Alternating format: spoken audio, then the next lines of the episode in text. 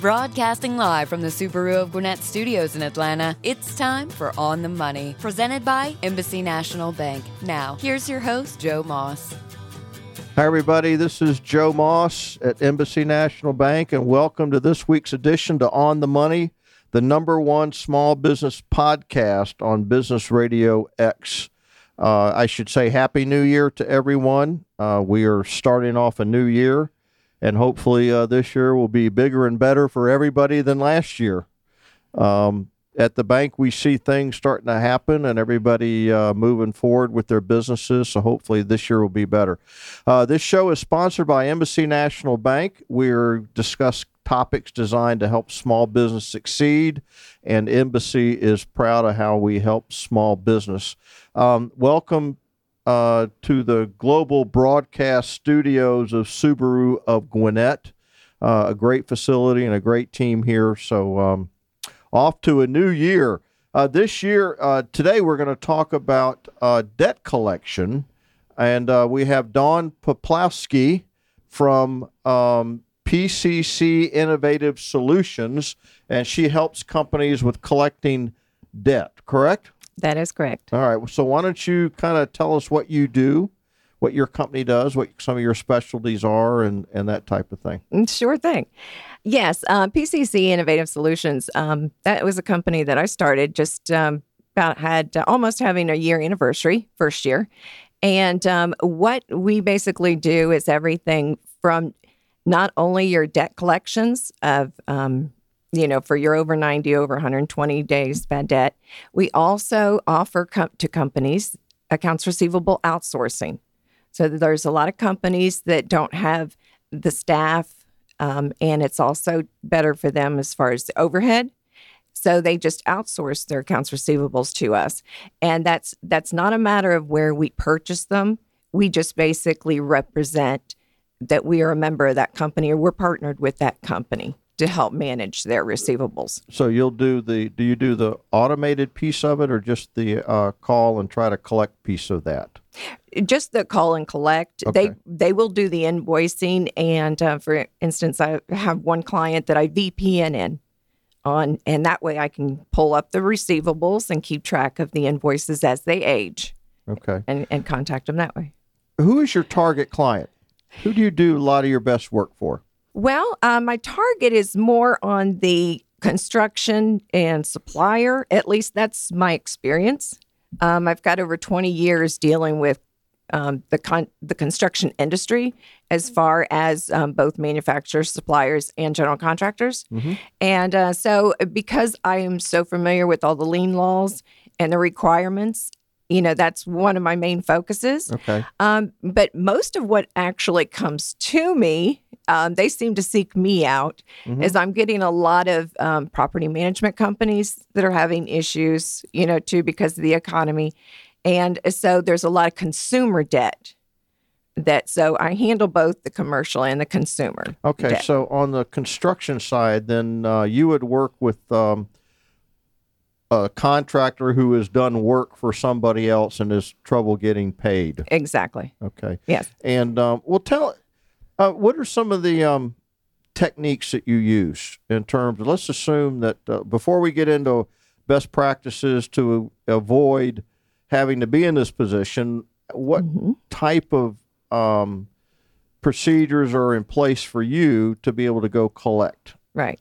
Yeah. Um, I, like most collection agencies, you know, we do start with um, your basically your contact initially by phone um, as an agency, you are also required to send out a correspondence within five days. Mm-hmm. Um, and you know, so we we take that simple approach, just basically first trying to find out what the situation is.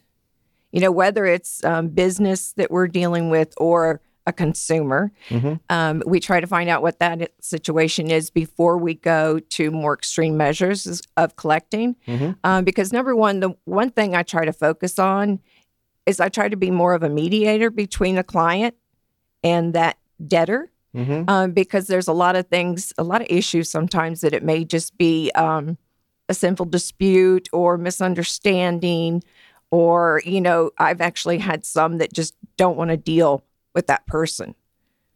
But Okay. they'll they'll pay you know if they're dealing with somebody else outside of that. So you know i basically will go with the you know same tactics in the beginning. Um, but you know if it gets to the point where they're not responding and you know they have no intentions of paying you try to set up payment plans. And if they basically ignore that issue then i do advise my client to go ahead and take them to court which i handle for them as well Okay. And once you get them in court, you have the, uh, if you're a contractor, I guess under Georgia law, you have the ability to lien the job, Yes. don't you? yes Okay. And lien the job uh, means what? basically what liening the property if and but in Georgia too if the contractor basically has 90 days in order to do that um, they have to send notification to the owner as well as the contractor but if that's not done they can lose their lien rights um, but what it does is it basically will put a lien on that property so the property cannot be sold unless the lien is satisfied so you know it's They got to get paid when they get sold. yes This is a lender. Uh, a lot of times, that's what we check because uh, the mechanic lien actually can come in front of the loan as well. Mhm. So um, they're very well protected once you get to that point. Has the electronic world changed uh, what you do at all? How has that affected you? All the electronic payments, credit cards, um, that type of thing. Has that affected what you do at all, or is it everybody still dealing with checks and bills? Oh and, no! Okay. Actually, it, seems to have made life a lot easier. Because I could tell you, thirty years ago, in order for me to file a lien, I used to have to go to the courthouse, pull the tax records, find out who owned the property, Mhm. And basically, you had to do the step by step process and then file it internally. Now you have electronic e-filing and all that information is is public. It's on the internet. So a lot of it it actually simplifies what we do. But on the actual, um, there are multiple ways to, to make the payment. Um, yes. I, I guess the, uh, um, but instead of sending out bills, are people still sending out bills? Are they doing that electronically? Is that facilitated anything that you do? Um, has that cut into your business at all, um, or is it still the same? a lot of that's still the same especially with the smaller businesses you know they're handling things the old fashioned way you know there's still a lot of paper invoices um, and it's not what's unfortunate i'm finding a lot of them they don't have utilized contracts and things like that it's just a matter of an invoice Mhm. you know so there's a lot of things that they could you know kind of upgrade and get a little bit more with the times but i know too it depends on what's cost effective for them Okay. and their size of business but they do there are a lot that utilize the online you know payment with credit cards and things like that okay. Because i also have that on my website but someone still has to agree to make the payment before any of that starts to happen. So I that's that's uh, at least you don't have to to get in the business of recovering bad checks or anything like that unless you Oh, I do. do Okay. yes i've actually um, had to you know a few months back i had a warrant filed Okay. And actually, the only way I could get her to satisfy it was once she was arrested, their, her attorney contacted me to Okay. settle the debt so they could, know, because it's still that. illegal in the state of Georgia to Yes, it write a bad check, isn't it? Yes, it is. And uh, most of us don't. I I committed a cardinal rule, everybody, not turning my phone off. So hold on.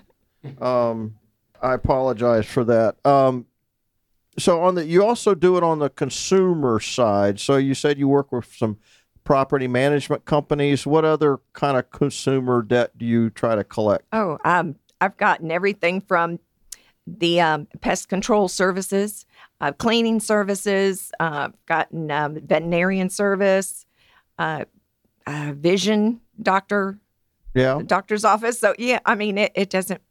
It's a wide range of variety. Of doctors, and what about uh, medical receivables at all? yeah, um, I've actually um, have a chiropractor as well, and a lot of that issue is um, where the in- there's some instances where the insurance companies or the rather the attorneys for these auto accidents Mhm. are paying the patient directly, and they're assuming that that patient's going to you know take care of the doctor. the provider, but they don't. but that doesn't always happen. Right. And, and the medical collections have gotten so complicated Mm-hmm. because the bills seem to adjust every time that you get another bill from the hospital or whoever. So, um, pretty interesting. Um, all right. So let's talk about best practices. If, uh, how, take the chiropractor, for example. Give Mm-hmm. me an idea of some of the counseling that you provide them or help that you provide to make sure this kind of stuff doesn't happen. Okay. What do you advise Yeah. them to do? Well, for the most part, um, there is a rule for them to, um, of course, they file everything. Um, when especially most of their situations are um, dealt with the auto accidents. So there is a um, form. It's like an authorization. Mhm. So that's one thing that they really need to utilize because what that does is that goes to the patient. And that patient, if they sign that form, then that's basically what they can use in place for the attorney and the insurance provider or the insurance company Mhm. that that provider has to be paid directly and so that way this those funds do not go through the patient first but there's things like that that they just never you know it's a good old boy and so there's you know a lot of times where they they trust these people are going to just handle it so and pay they- their debts when they sign that authorization, aren't they also agreeing to pay for it personally? I mean, aren't they? Yes, well, they do that anyway. I mean, that's a diff. Actually, that's a different form. When you go to the medical doctor, you're always signing the form saying that if your insurance company does not pay for some reason, you are responsible. Right, right. And a lot of them, they they still fight that. You know, they're like, uh, basically, they're like, my insurance company should have paid that, should have paid that. And it's like, well, we can try to go to your insurance company, but if they tell us no, it, you know, that's So will you your, do that? Do you do you do you get in and try to help and go after the insurance company on behalf of the chiropractor, or do you leave that for the consumer to do? Well, yeah, I leave that for the consumer and the provider Okay. because it, when they give me the account, the provider's already dealt with the insurance company and they basically get a statement from the insurance company saying that this is what they're going to pay and this is what they have paid. So there's really no further involvement. Um, well, the, we're talking about debt collection today, and, and as a banker, it's kind of near and dear to my heart since I've done a little bit of it. But we're talking with Dawn Poplowski, and she is with PCC Innovative Solutions, and she's talking about some of the clients that she deals with and some of the issues that she comes up with. Um, I've also often heard from subcontractors that uh, they have a, a lot of difficulty getting paid from the contractor. So, what are some of the steps that a subcontractor can take to avoid having to go collect the money? Okay. Well, you know that also the liens rights also apply for them, Right. you know. So Right.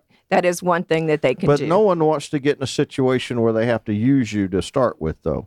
and, and they well and they things like that they don't need to use me Right. um that is one thing that i try to get a lot of these contractors to just put in their policy Right. you know a lot of them are afraid that their clients might get upset if they go and you know do a, a notice of to lien and uh, you know the way i tell them is like if you want to compete with the big boys which you know a lot of them would like to work up that way that is something they need to just kind of go ahead and start putting in their regular routine. And their clients will begin to understand that this is just the way they do business. It's it's nothing personal it's nothing against them. It's just something to help cover you know just like anything else you would do with insurance or and um but anyway so that's one thing that i try to get them to do and utilize and put in their in their policy and to file you know a claim of lien it's $25 you don't you know it's Right. the only time you would look for an attorney is when you need to perfect the lien and you have a year to do that so typically i've never had to pursue the actual lien itself Mhm. because you know that prop it's going to get paid within that year's time Right. Now, um, can subcontractors demand payment upon completion of the work, and how often does that happen? And is that a is that a practice that's a workable practice? Yeah, it's more complicated when it comes to the contractors because there's a. It depends on the job. Um, there, when it comes to the construction industry, there's a lot of depending on who you're dealing with. whether it be a municipality, it could be a bonded job.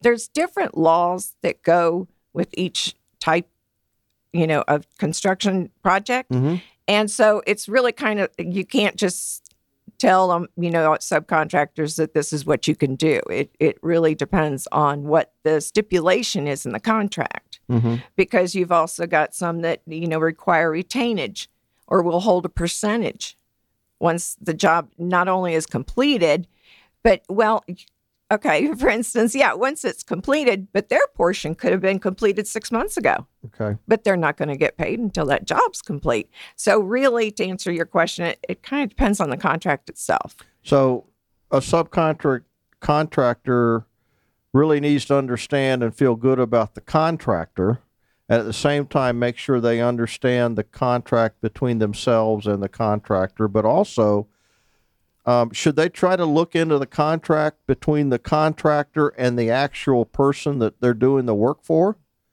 or is that something do they have a right to see that Well, yeah, typically it's the same, okay you know, type of contract. It's whatever guidelines are on that project. Mhm. You know, the general contractor typically will float, you know, follow that down.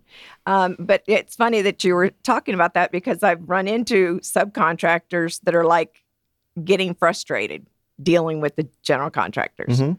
And they want to just become one themselves and not have to deal with the middleman because that is a lot of times where you get your issue because if they're not getting paid for something, they tried to hold that against paying the subcontractor.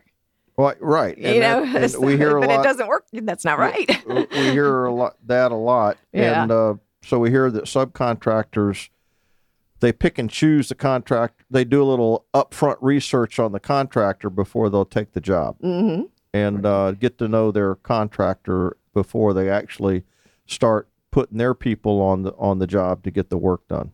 Yeah, that's definitely a good idea. so um, other than um, let's see property managers contractors um, what other industries are you involved with Um, uh, pretty much those are the majority. Uh, like I said, with the medical, um, you know, medical consumer, it's B two B, B two C.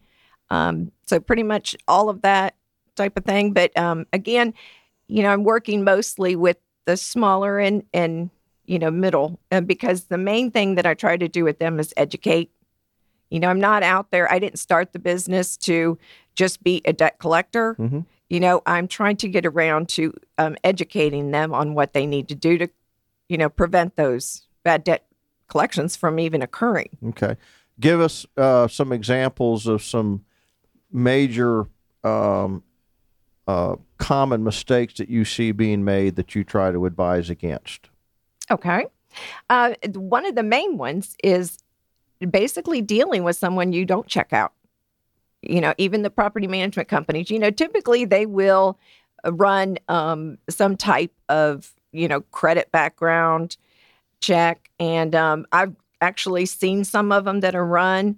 And um, I, I get really surprised that they even you know deal with them you know because Right. then i'm looking at them and i'm like okay they have judgments and liens and and you're renting to them.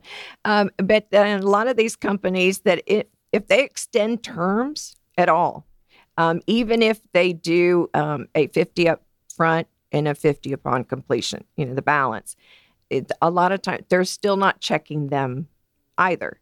And you know that's one thing that i recommend to them especially if you're doing a large dollar amount or if you don't know these people you know put it in your contract that you will be doing a credit check on them and have them approve it because that's the only way you can really see how they manage their money and their business and so that's that's the main thing Well, when you do the out. when you do the contract with that person um, that you're going to be trying to collect from, or that's doing the work, and and you're going to be trying to collect from them, um, I would get something signed up front that allows you to pull credit, Mhm.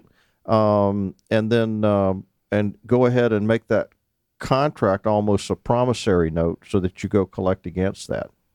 And it may not, may not be such a bad idea to to uh, potentially um, get a prepayment, maybe a bond if you don't like the credit that, that comes back. So Um, Yeah, companies have a lot of it. You know, they there is a lot of different things that they can do to help protect themselves, and that that's one thing I try. And it's different with the industry, of course. And you have a, a co- company has a right to have terms as Yes. well as an interest rate, as well as default rates if they don't get paid. Because at that point they are a lender, and a bit a lender to typically another business, and they have a right to um, all types of uh, financial damages that they can collect as an as a note on a note. Yes. Do you advise people Oh. to? Yeah. Yeah. Okay. So yeah. so I was going to say I, I just did one recently, and it, it was you know it was basically a law firm, and they it- within their contract they didn't stipulate anything. You know, it was basically okay. This is the payment plan that we're agreeing to, sitting down at that time. But there's nothing in there as far as, like you say, running any type of credit background. There's nothing in there as far as any late fees or collecting interest. And so that's what I had produced for them is I took their contract and just basically added a whole page of terms and conditions that should be in there. so you had to do that for an attorney. yeah. Well, that's pretty interesting. Well, yeah. It, well, not every you know attorneys specialize in the their cobbler's thing. the cobbler's children has no shoes, right? So, yeah. um, so what are some of the most avoidable things that you see happen uh, among your clients?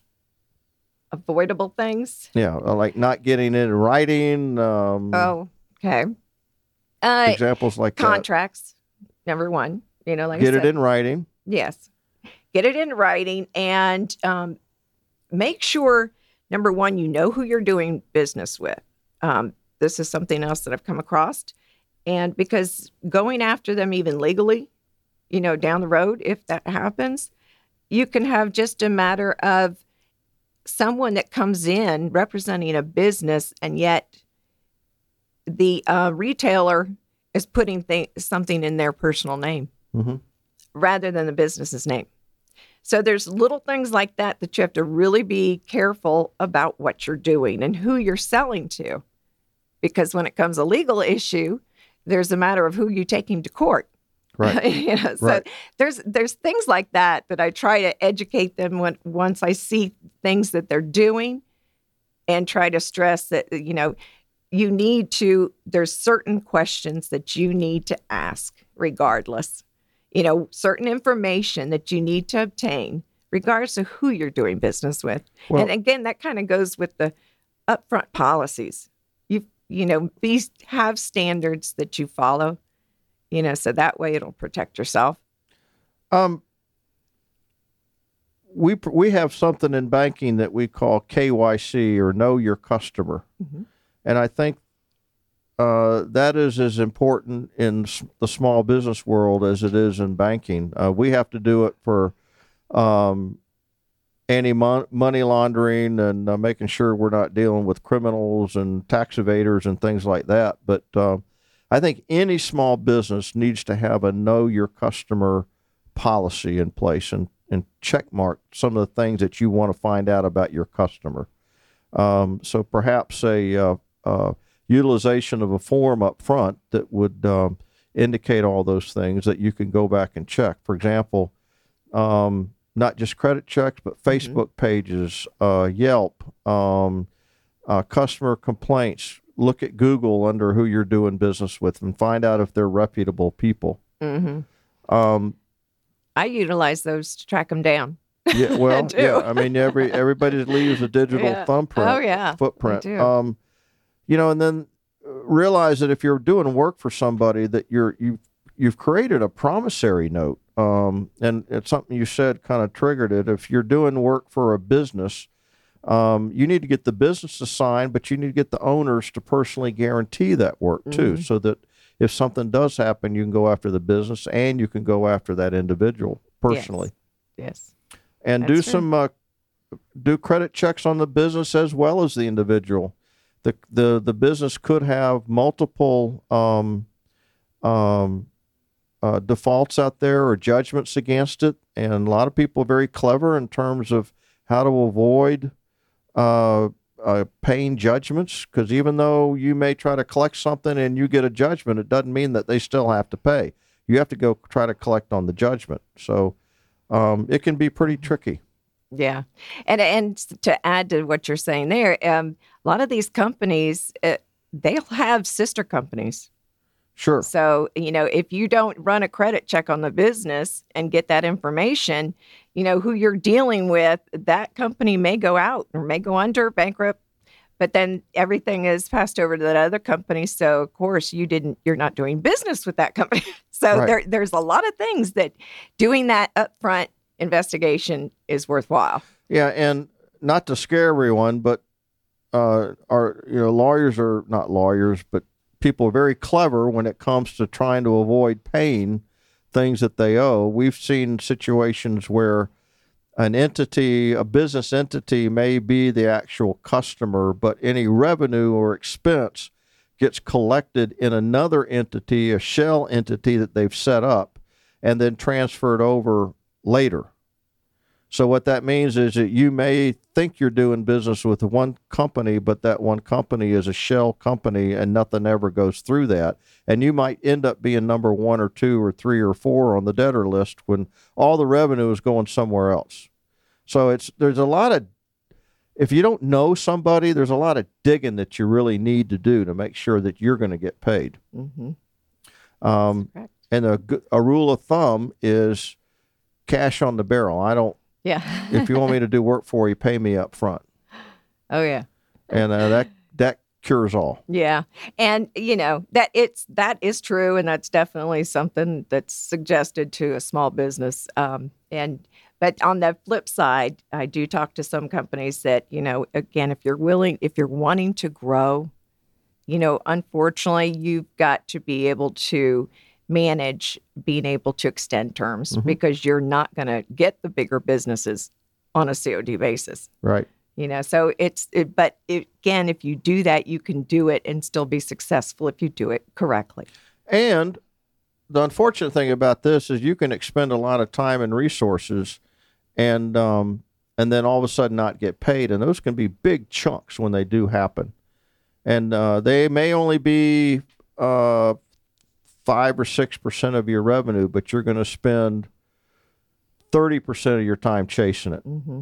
So um, it can it is really think long and hard about doing business with someone before you actually do it. Make sure you're going to get paid. Um, do you ha- do you try to settle performance issues as well? Did you mention that up front?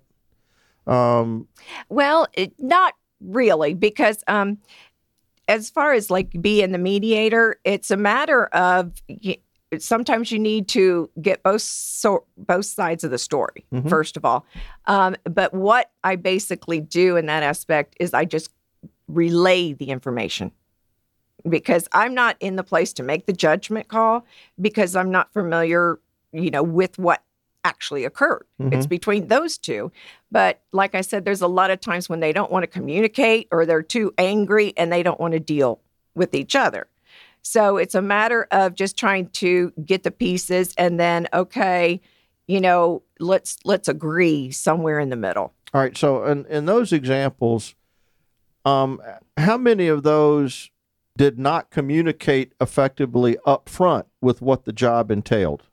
The lion's share of them, uh, half Not- of them. there's really um, only just a few Okay. that you know could have been resolved you know up front because I, I I used to have a business where we performed these long projects for uh, for companies, and it was very specific in terms of here's what the deliverables are going to be, and here's when they occur, and here's when the payment's going to be, and I would just make sure to have ongoing progress meetings to make sure everybody was on schedule. Um, so you know, know your customer up front, but then also communicate on these long jobs to make sure that you don't uh, you, you don't have a, uh, uh, an issue and leave it floundering because the longer you leave it floundering, the bigger problem it'll be down the road. You know, the old expression, kick the can down the road. Uh, you don't want to do that if it involves payment. Make sure everybody's up front and, and communicating as you go. and progress payments don't hurt either. You know, agreed Mhm. upon progress payments. Um, that way, uh, you know, if there is a problem, if they don't, you know, and that you, you haven't expended a lot of resource, but if they don't pay you the five grand for that first initial part of the work, then you know there's an issue. We need to sit down and talk about it.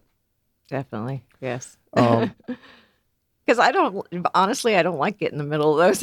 It'd Well- be a lot easier for me if it was just cut and dry. those are called lawsuits most of the Yeah. time. Yeah. Yeah. Um, but um, so how do you how do you get how does the how does your company get paid these days? You do a percentage, you do a contractual amount, or how do you do that? It depends on the service. Um, so any real, um, just basic debt collections themselves, if somebody flip, you know, turns an account over to me and says, "Please just collect this," I'm not, I'm getting nowhere. You know, I'm basically at a standard 25 percent. And um, now, but it's different when it comes to accounts receivable outsourcing. That is a monthly contractual, and that's based on the number of accounts, not the dollar amount Okay. You know, which yeah, I wish it was because you know you collect a ten thousand dollar invoice and I'm getting um, only what I get at the end of the month Sure. on the contract. But you know, so it I try to keep it reasonable with what the service is and what they're needing done. And then even when it comes to filing judgments, I only ask the client to pay for the filing fees. So I don't take you know an extra bump on that, even if I have to drive to drive to the courthouse because it's typically no big deal. Sure. you know, but Well, I think in the the important thing for someone on the other side to to know is that, and and a lot of folks don't do this. Unfortunately, they the, they need to send the message that they're going to get paid, and they need to send that message pretty quickly. I dealt with a guy that had a consumer finance company, and he would call people uh, four or five days before before the due date, saying your Mhm. payment's coming up. Are you ready to make the payment? And um, uh, so it became very obvious up front that this guy you weren't going to mess around with. And then if you did mess around with him, he told me one time that he spent um, four thousand dollars pursuing a five hundred dollar debt. And I said, "Why did you do that?" He said, "I didn't want the word to get around that I was easy." He thought that the five thousand would really um, help him in the long run, and it turned out it did. The word gets around that you Mhm. don't mess with this particular company; you pay, or else he'll get the money from you one way or another. And the longer you wait to pay, the harder it's harder it's going to be. Mhm. Yes, that's always been a famous line. Yeah. but if if you if you do owe the money and someone like you calls, um, my suggestion would be to be acknowledge the fact that you have the debt, um, and just be very open about the fact whether you have an issue or not. If you don't have an issue, it's a question of well, you got to get the you know, hey, they haven't the bank hasn't paid me yet, so I got to pay them. Uh, all those kinds of things. Be open hmm um, you can't put these things off. If you're a company that's that needs to make the payment, you can't put these things off because the longer you put them off, the bigger the problem's going to be down the road. Because people like you, your job is to stay on it. Yeah. So how many times do you stop? Yeah, I guess you don't stop. I don't. yeah. But I mean, if um, I've had some that I was, I said this on a different radio show, but I've had some that were deceased. So I, I kind of, you know, if there's no assets, there's nothing there to go after. Well, I know, So but that's you're you're a you're you a creditor in probate, though. I mean, you can stand up while it's going, so um, it's pretty interesting.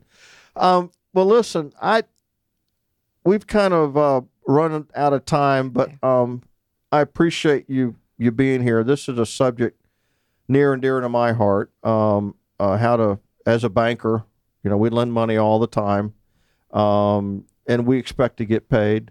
And I and I think what I would want to impress on small businesses out there is even though you think you're not a bank, you really are because you're extending credit as much as I'm extending credit.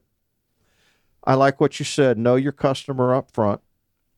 Uh, get the contract done up front. Put all of it in there. Make them make sure you you're you're going to get paid from the people that are actually making the revenue or the entity that's making the revenue, and everybody's committed to paying. And um, and if somebody is a day late, they're still late.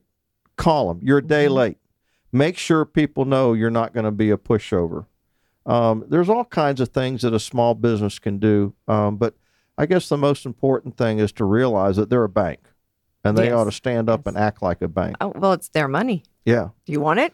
Yeah, then you- you- you- protect it. you paid your wages, so you know you don't want to be on the hook for that. So, Yeah. um, um, anything you want to add here at the end? Uh, how to get a, how to get in touch with you? Um, Oh uh, yeah. some Um, parting comments. Um, and yes, um, we also, I mean, we do provide a free consultation. So, you know, again, depending on what this industry is and any issues that they're having, they can contact us from um, by going to our website. First of all, it's on www.pccis.com.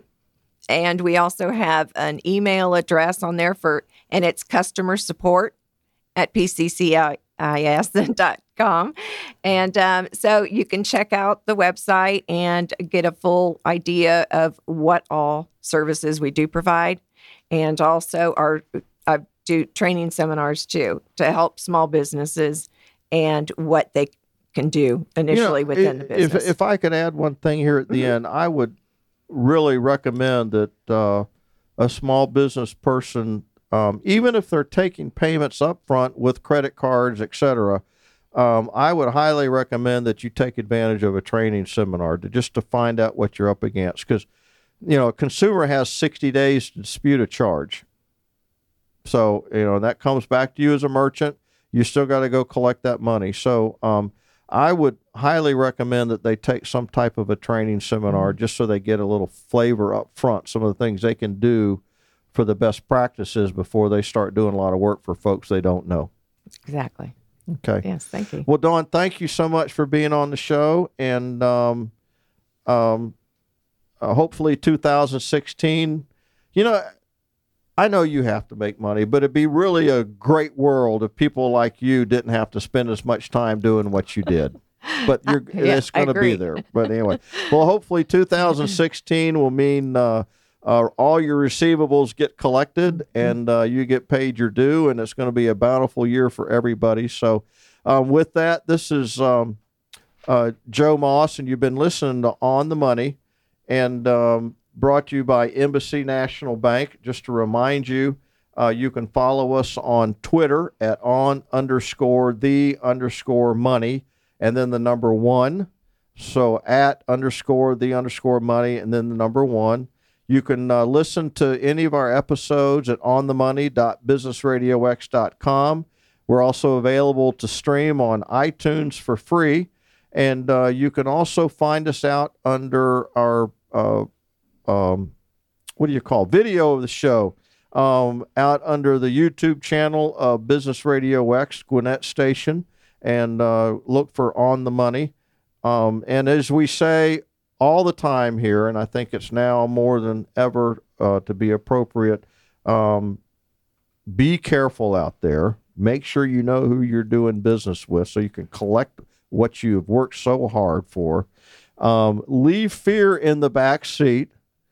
Uh, do everything right up front. So you try to put fear on the side.